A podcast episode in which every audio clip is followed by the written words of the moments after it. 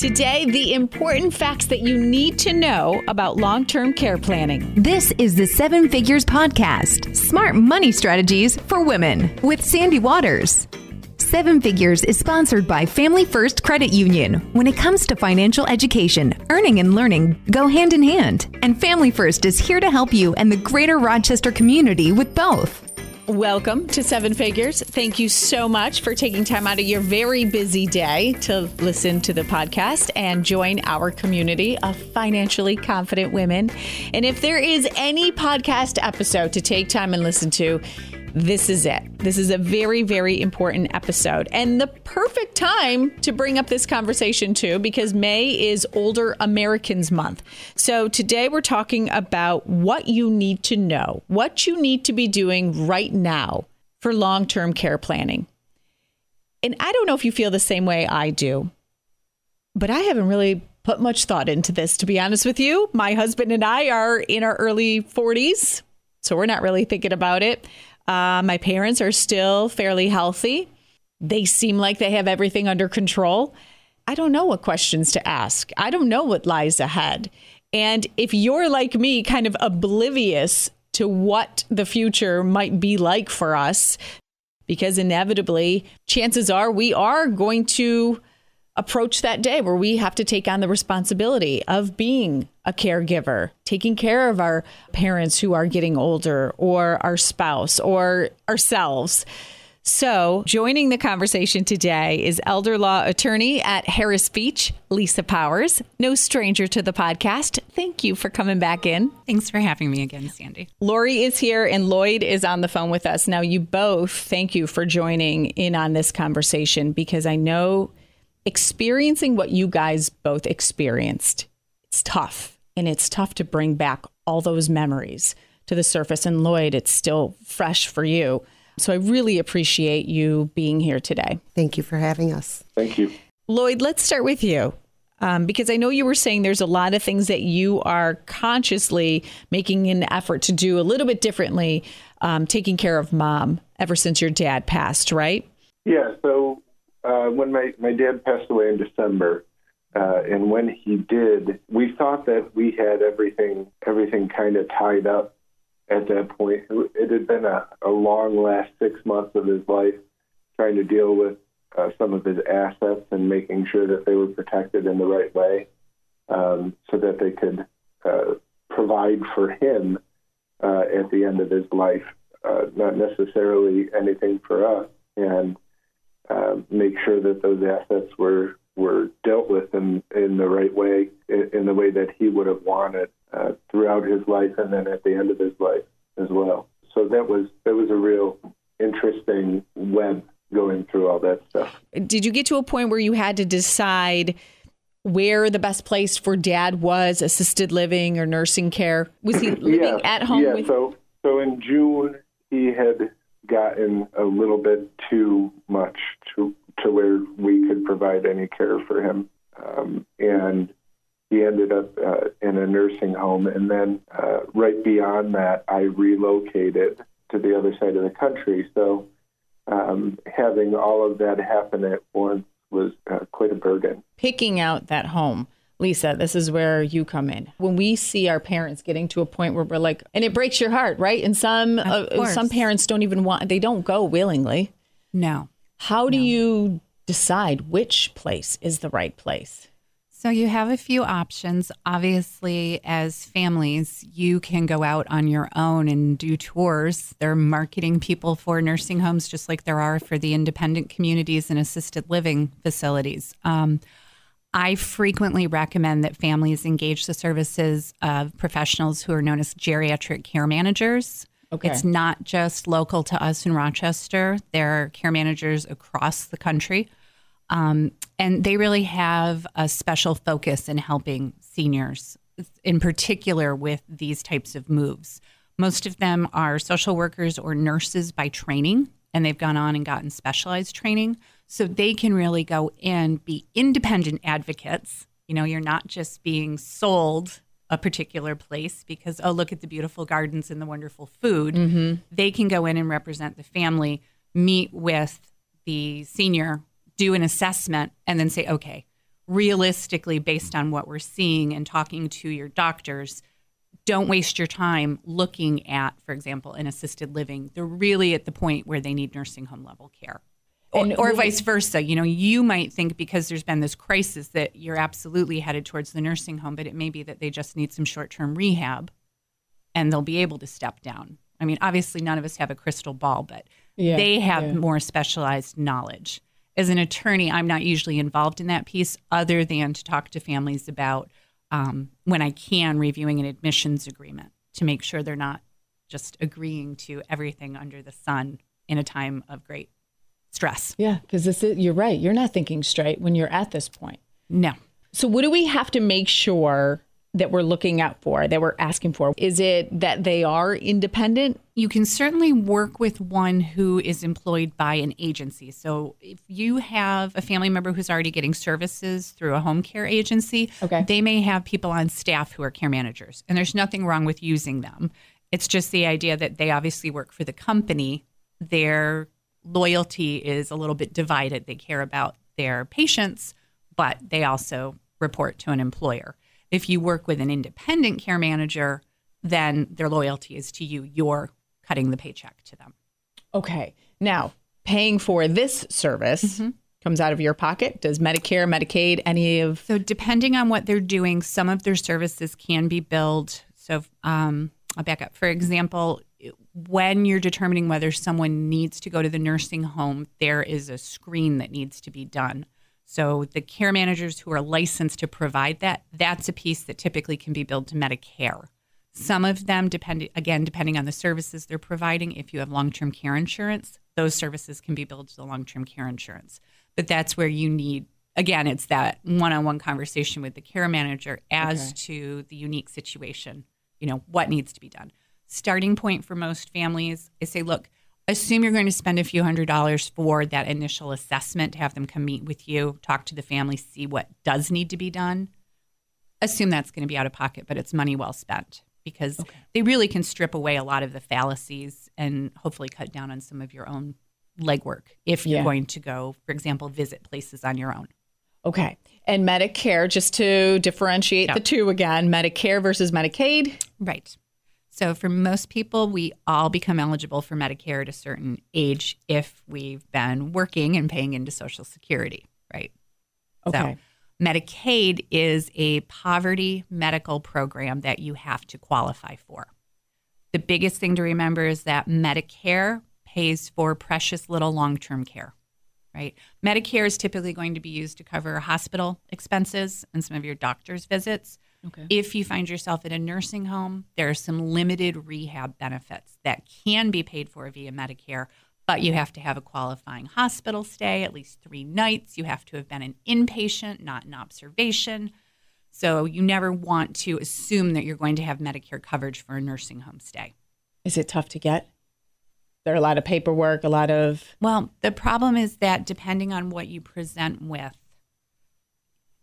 you may or may not actually have those three nights as an inpatient in the hospital, especially where we see it the most is with clients who have dementia issues.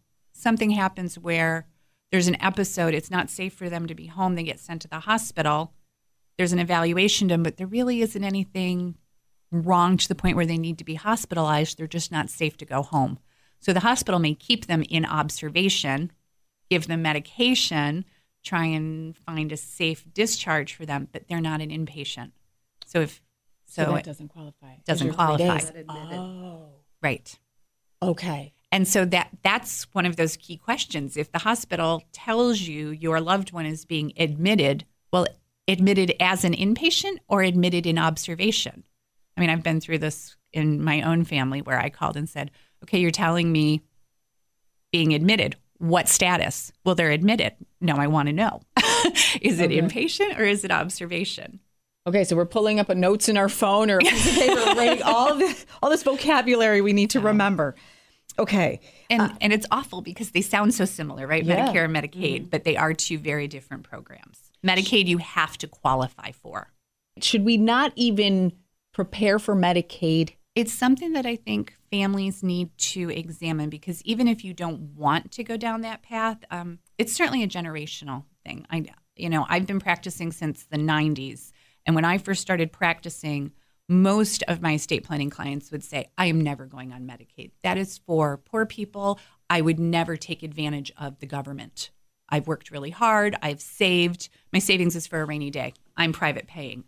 But now our healthcare costs are so exorbitant that even families who maybe five, ten years ago thought they could private pay indefinitely are realizing that when they're writing a check to the nursing home of $150,000 a year, mm-hmm. their life savings doesn't last. Mm-hmm. It's not a question of wanting to go on Medicaid, it's a question of needing to go on Medicaid because the costs just outweigh your income and assets.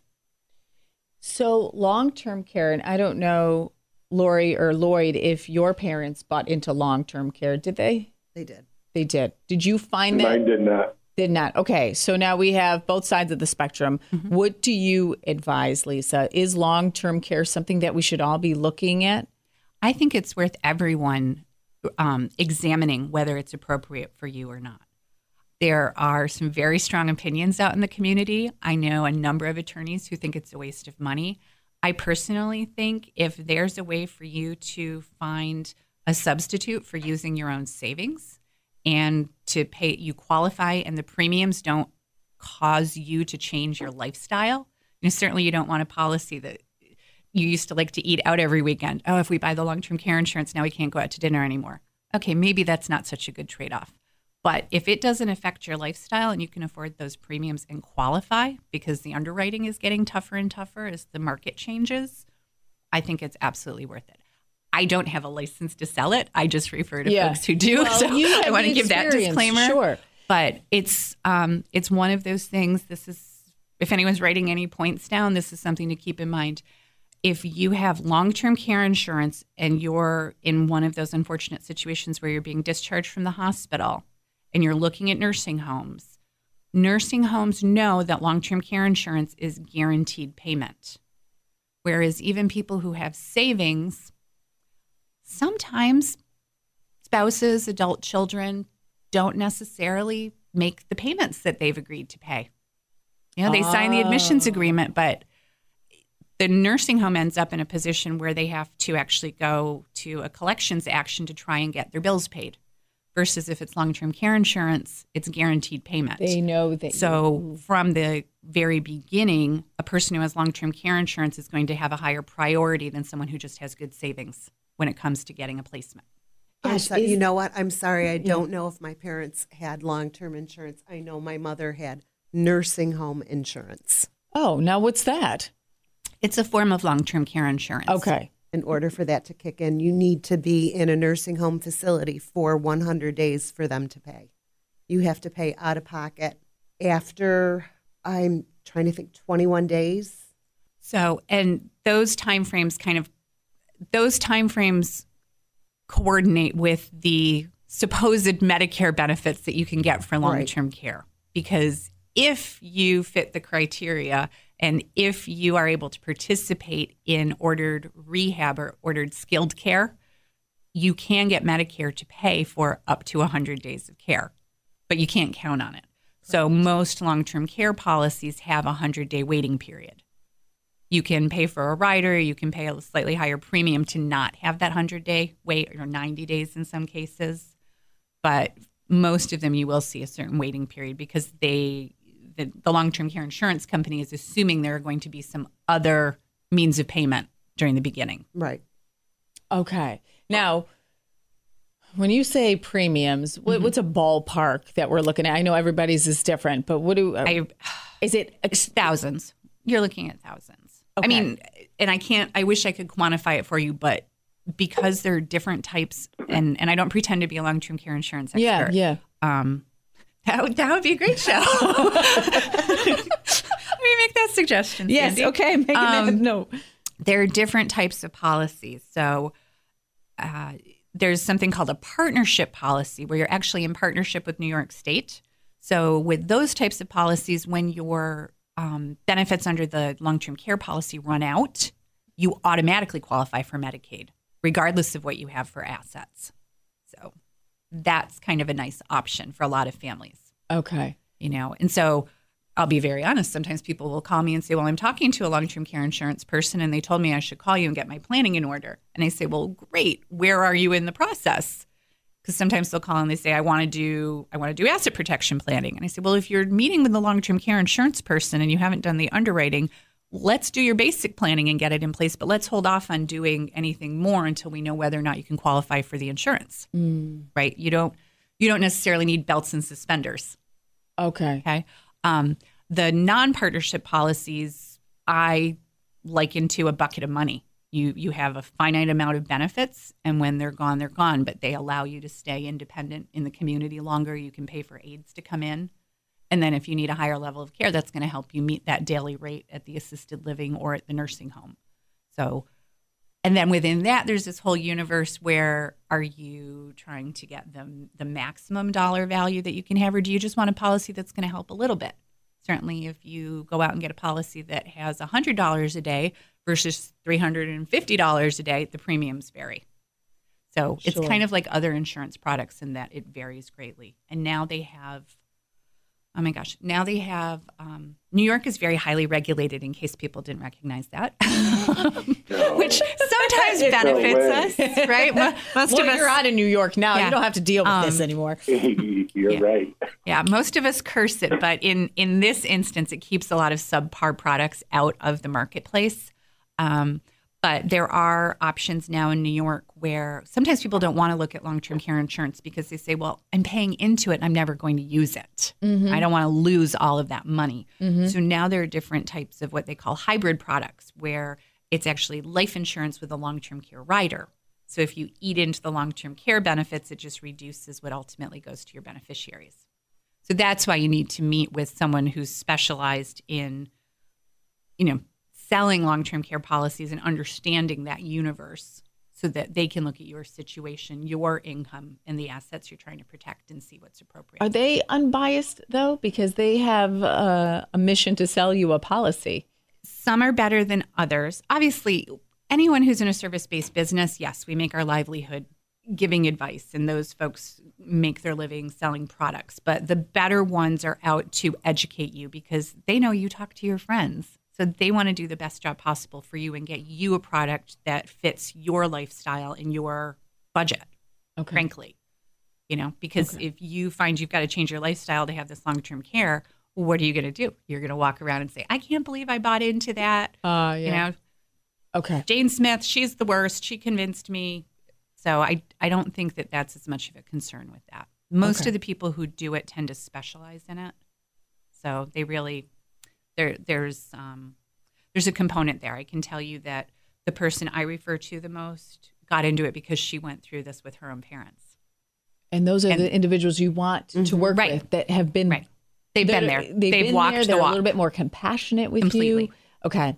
So now, Lloyd, what are you doing different now with mom? Well, uh, with my mom, I, I'm more focused on the planning for the long term, knowing that I will likely still be um, in in my current uh, city, um, not back at home. So that distance is yeah, the distance is hard. Is that hard too, Lisa? With a lot of with a lot of people, when you do have to that one day where you say, "Okay, mom, I got to take control over your finances," and it's heartbreaking because they were so smart and successful, and they raised you, and then you watch them making these silly mistakes or doing these things where you're like, "Mom, what are you thinking? Dad, what are you doing?" So you have to assume that responsibility. Mm-hmm. When there is the distance, what do you suggest? in terms of keeping tabs on what's going on, that's another great opportunity to consider using a care manager because they have the ability to go in and do spot checks, so to Okay, speak, and right. visit and give you an independent opinion of how your loved one is being taken care of. But because of their training, they can actually have conversations with the doctors, with the nurses, and really keep tabs on your behalf and be that extra voice. So whether it's at the nursing home or if someone you love is in the community, they can go to doctor's visits with them and be that second set of eyes and ears in the room. I mean, depending on Yeah, what, yeah, right. yeah. You know, they don't need to be there for the exam, but certainly for the consultation piece. And to make So- sure that everything is okay. Right. Right. Now, Lori, when you were going through this, what did you come out of it thinking, gosh, I wish somebody told me? Oh, there's so many things. I mean, with my mom, we really thought that we were in the clear with her because she was so sick. We weren't sure how long she would be with us. We thought financially we were okay because we did have the nursing nursing home rider.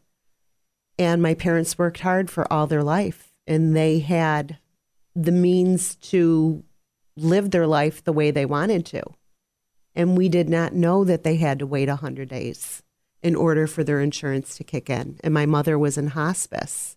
And when my father found out that after 21 days he had to start paying for my mother to be in a bed, that was coming out of his pocket. He saw his life savings going day by day. And when you have somebody there that you love and you want cared for, the way you want them to be cared for, and they're not getting the care that you want and expect, it was just shocking.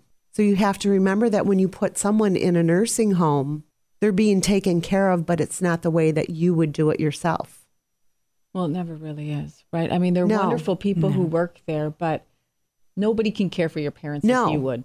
No. And it's just, it was just a, a reality check. Like we really felt we had all our ducks in a row and we didn't. No, you worked with Lisa. We did work with Lisa. Lisa was, she gave us a lot of knowledge, but we were working with Lisa a little too late because my mother was now in a nursing home when we were trying to get our power of attorney for my mother and Okay, so let's talk about that. When you're in crisis mode, Mm-hmm. That's not the time to start planning.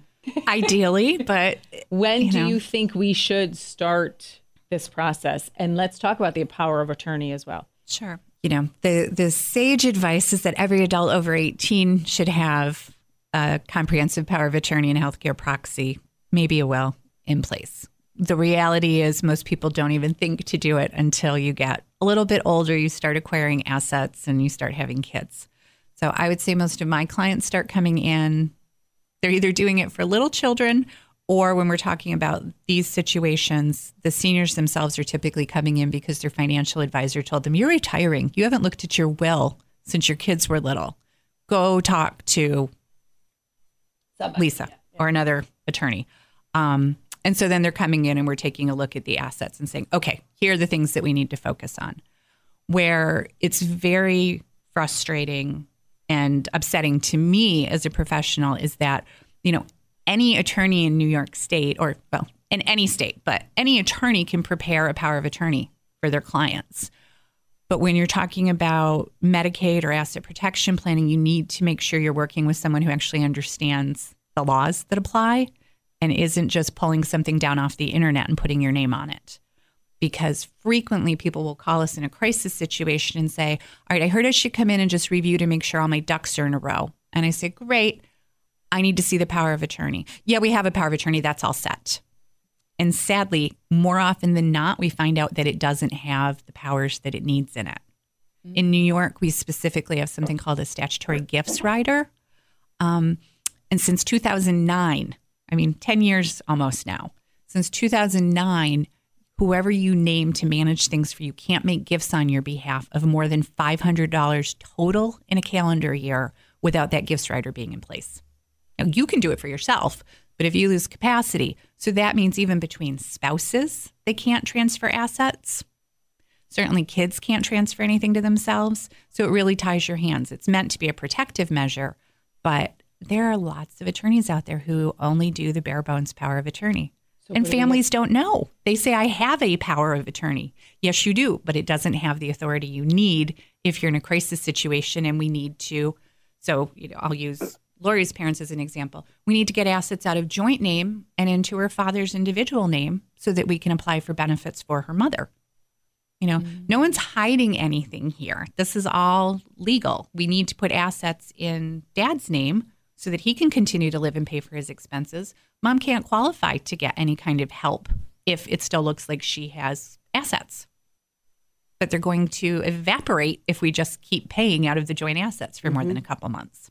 And now dad'll be up a creek too, so to speak. Exactly. So who do we? Okay, so now let's let's add to our notes. Who do we need to look for? How do we make sure that's the right power of attorney and we're going to the right person? Yeah, you want to make sure that you're working with an elder law attorney. Okay, so Lisa Powers. You call Lisa.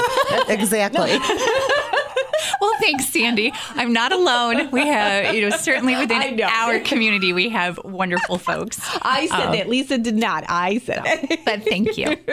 So, Okay. yeah. So, elder law attorney, write that down. Okay, that's part of our list. Now, I hear these stories, and I, I think, Lori, you even mentioned this.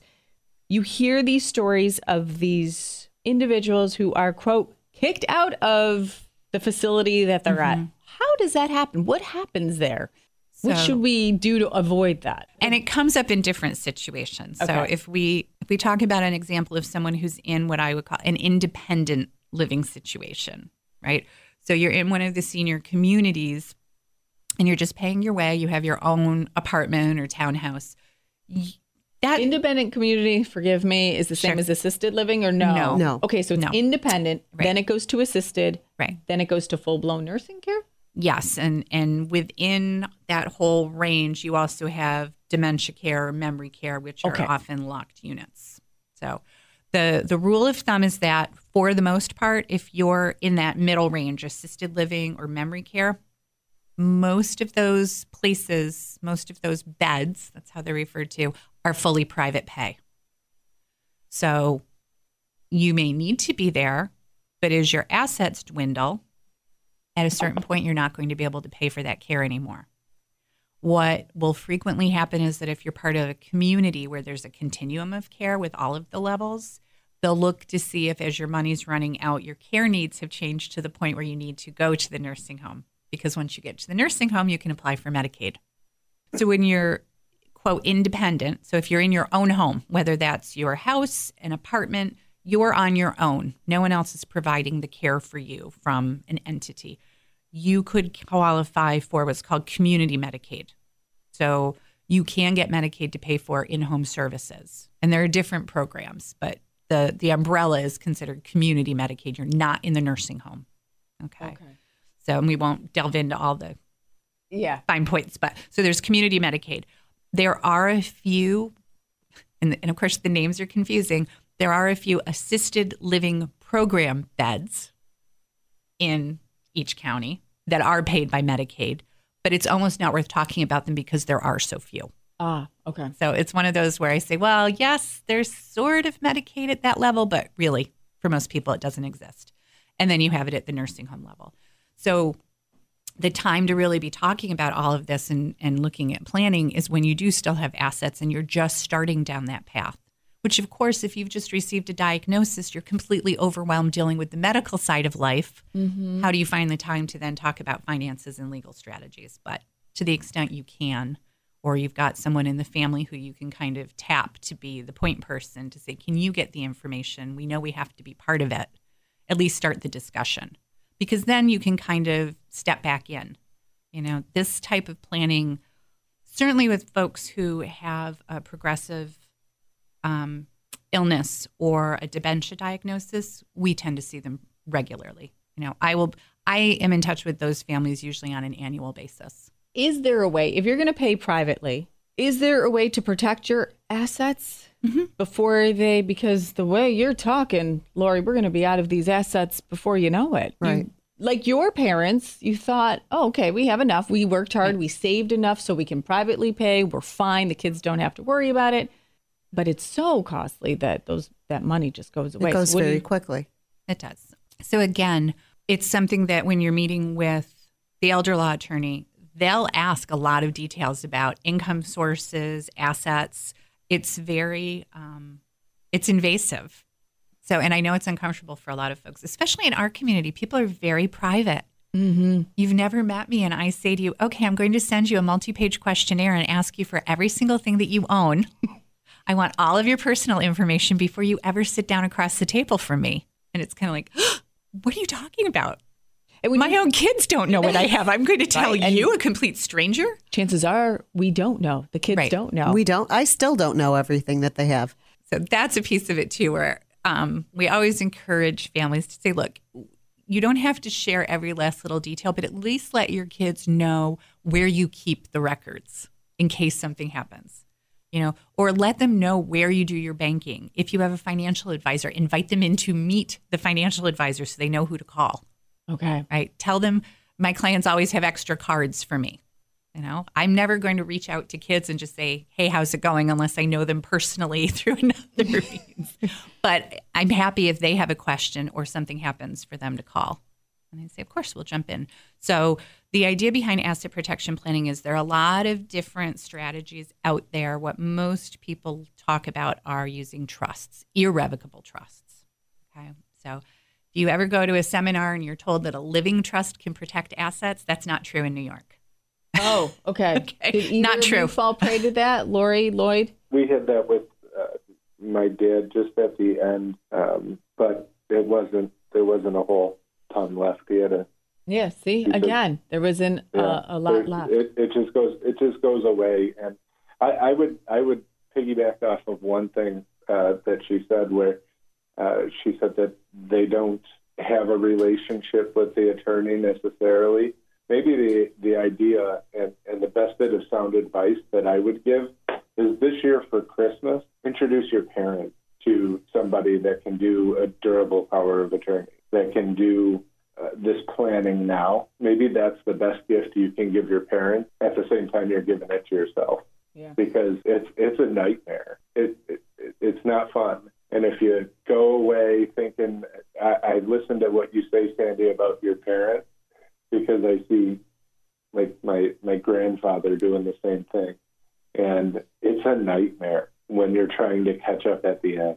Plan better in the future, or plan better before it happens. Mm-hmm. How much do you have to disclose? Continuing the, mm-hmm. the the thought of the assets and how to protect your assets, and you said a trust is the way to go. But how much do you have to disclose to the whichever care, whichever level you're at? Most places will have their own questionnaire.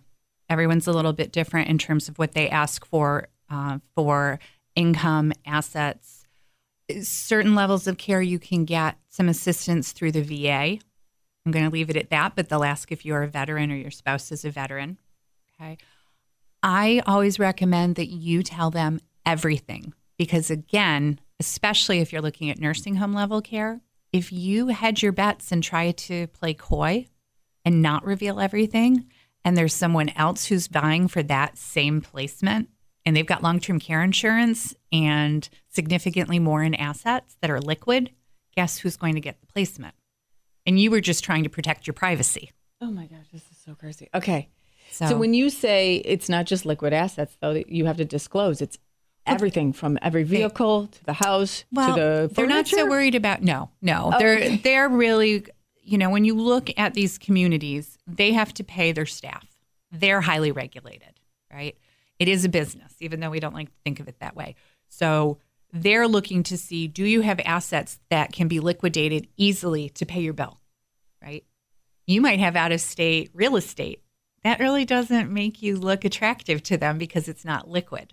Oh, okay. And under the Medicaid rules, IRAs are considered exempt assets as long as you're taking your minimum required distributions. So the admissions directors and the finance folks know that they can't ask you to liquidate an IRA. So whether your IRA has $15,000 or $500,000, all they can look at is the income that's generated from it. So- Which is a big mistake a lot of people make, right? You said Yes. in the past, people liquidate their IRAs, right? Right. So that's so that's the other thing I would say write down if you are writing anything down. If crisis hits, very often the first person that people call is their financial planner, right? You've been working with this person, they've been trying to help you save for this rainy day. Well, long-term care, medical expenses, right? They offset income. So sadly, what a lot of uninformed advisors and, and let's be honest, I'm not faulting them. Their world is not to advise on Medicaid law. They're not attorneys, they're advisors and they're working with money. They will say, Well, you've got this big medical expense coming up. Let's take the money out of your IRA. So sadly, I have had a number of occasions over the last 20 years where clients haven't even called me until a massive IRA has been fully liquidated. Mm. And then when they come into me and I say, Well, are there any IRA assets? And they say, No, it's gone. And I say, oh, that would have been exempt. And they say, wait, you mean that $300,000 didn't have to be spent? And I say, no. So don't touch the IRA until the very end, other than those minimum required distributions that have to come out. Okay. And the trust you said, going back, I don't know if you finished your thought Well, with the trust. The idea behind a trust is that it's different for everyone. We will always run very specific numbers. If it first we look to see if it's appropriate for the family to Okay. create and fund an irrevocable trust. It's not appropriate for every family, right? So sometimes people are too far gone in terms of their medical condition. We we anticipate that they're going into the nursing home very quickly. We want them to have as much available as possible in their own name, right? So that they're attractive to get in. So I wouldn't recommend it in every situation, but if it's appropriate, then we run numbers to see how much makes sense to go into that trust. And when you say what goes into the trust, Mm-hmm. you mean the house and liquid assets? Sometimes both, very often, I would say more often than not in our area, what goes in is real estate because it won't change how you're living. I don't like to recommend that we lock up those liquid assets. Again, because if you need to apply and go into a nursing home, they want to see that you have liquid assets. So I would never want to do anything that would harm your chances of being in the best possible place other than your own home. Because you can't get that out of the trust unless mom or dad passes or whoever Right. They're passes. in very specific situations. So okay. So it is it's it's definitely a complex issue, but it can be managed. Now, a lot of, and I don't know, Lloyd and, and Lori, if you dealt with this, but a lot of parents rather have uh, the ability to stay at home and have the aides come in. They don't even, they want to bypass this whole Yep. thing altogether. Yep. How practical is that really? depending on their mobility. My dad was recently sick and was in a nursing home for rehab. And he was worried because he was going past the 21 days where he would have to pay out of pocket. And he just kept begging us, Can you please just take me home? Just take me home. And we're like, Dad, it's not safe to have somebody in your home to take care of your parent. You need to rely on them 24 7 and you're having a stranger come into your home, you have to be guaranteed that they are reliable, that they're going to be there at their appointed time. Because if they're not there, what are you going to do? Who are you going to get to fill in that spot? Are you taking the time off of work so that you can go in and take care of them? Are you physically able to to help your parent go to the bathroom if they're a, a two assist or a one person assist? Are you able to do that? I mean, we're all able to prepare a meal for your parent and help them eat. But when it comes to making them mobile, is your house safe? Mm. Do you have a step or two? Are they able to get up that step or two? Do they have uh, the bars in the bathroom to help them get up off of the, the commode? Those little, There's little things that, yeah, we would love to have you come home, but is your home safe for them? now to pay for this, Lisa, is there any kind of insurance that will help? That's one of those situations where it, it kind of runs the gamut. Ver- In terms of the at-home service, if you're being if you've been in the hospital and you've been discharged, there's typically a limited Medicare availability for aides coming in who are providing skilled care like therapy, right? Mm. But if you need someone who's going to come in and help with what are called activities of daily living, toileting, showering, you know, that will often end up just being private pay unless you've got the long-term care insurance. If you have long-term care insurance, it's great. That's an ideal way to use it because Oh, so it keeps that's you another home. reason why we should look Yes. into long-term care Right. insurance. Precisely. It helps keep you home and covers those aides. But the long term care insurance is just a payment mechanism. You still have all of the issues that Lori was talking about in terms of what if an aide doesn't show up.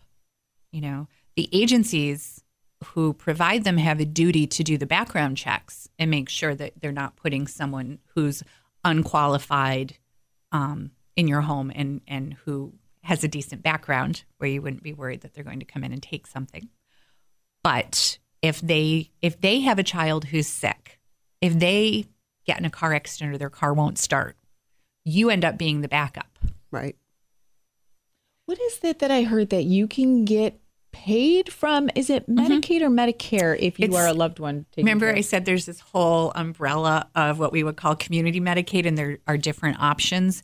There's one called the Consumer Directed Program. And with that, you can qualify for Medicaid and then you, quote, train your own aides. I shouldn't say, quote, you train your own aides. So it can be a friend or a family member who steps in, who isn't hired by the agency. but that's when you get to Medicaid level, That's which you Medicaid. said that's pretty. then you have to either you already qualify because you're impoverished. Um, for this year in New York State, there's some exceptions, but you can't have more than fifteen thousand four hundred fifty dollars in your name? Right. Does this include real estate and everything else? It your house is exempt. A Okay. car a car is exempt. So if you have a couple cars in your name, only one is exempt, and you can have a prepaid burial account. Other than that, and your personal property doesn't come in. They don't ask you what you have for furniture and jewelry and such. But other than that, and remember, I said IRAs are exempt, but your liquid savings, your, you know, and if you have cash inside a life insurance policy, we have lots of folks in our community who paid into life insurance, you know, from the time they started working.